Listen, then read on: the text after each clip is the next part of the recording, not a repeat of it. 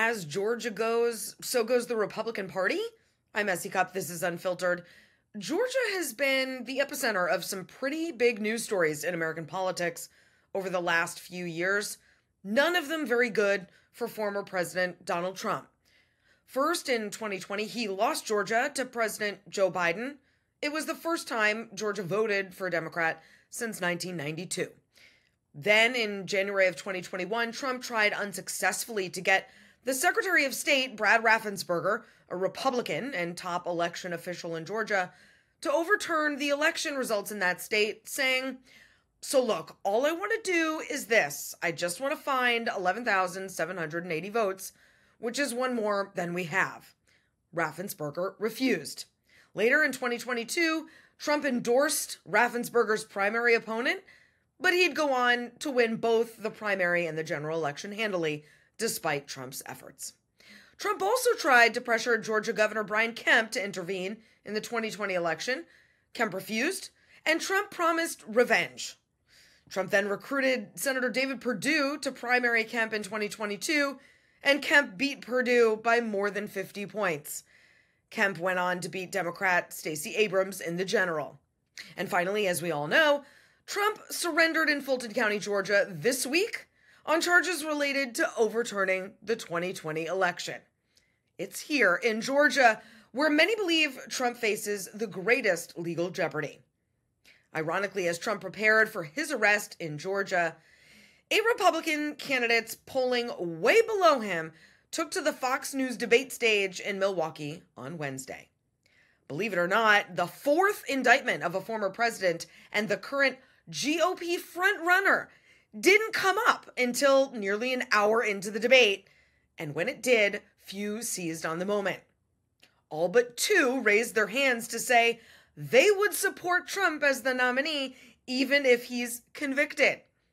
Vivek Ramaswamy cartoonishly declared Trump the best president of the 21st century and vowed to issue a pardon on day one if he makes it to 1600 Pennsylvania Avenue. Former Vice President Mike Pence, who also refused to help Trump overturn the election and faced death threats because of it, questioned whether Trump would be convicted and said he wished that that had been left to voters. South Carolina Senator Tim Scott railed against the weaponization of the Justice Department. Florida Governor Ron DeSantis said it's time to move past January 6th. Now, former New Jersey Governor Chris Christie and former South Carolina Governor Nikki Haley both took Trump on, with Christie condemning the president's disregard for the Constitution, and Haley insisting that Trump is the most disliked politician in America and we can't win a general election that way. But one of the strongest voices against Donald Trump's baseless election lies has come from someone who isn't running against him Republican Georgia Governor Brian Kemp. When Trump rushed to Truth Social to protest his innocence after the Georgia indictment, Kemp took to Twitter to state plainly what many running against Trump won't say.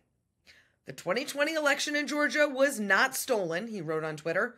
For nearly three years now, anyone with evidence of fraud has failed to come forward under oath and prove anything in a court of law.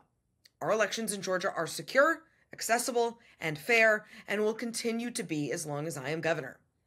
See, that wasn't so hard, was it?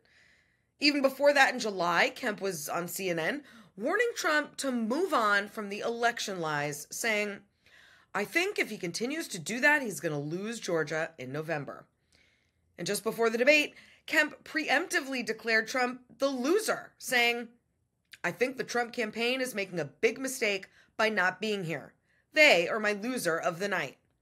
He continued, I just think, like, if you're as good as you say you are, get your ass on there, answer the questions, fight it out, and let's get it done. Governor Kemp has somehow found the courage to criticize a guy wholly deserving of criticism and still get reelected. I know that's not the case for most Republicans, but if more would try it instead of cowering and kowtowing to Trump supporters, maybe it wouldn't feel so extraordinary.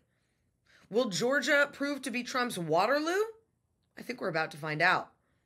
That's it for me. See you next week.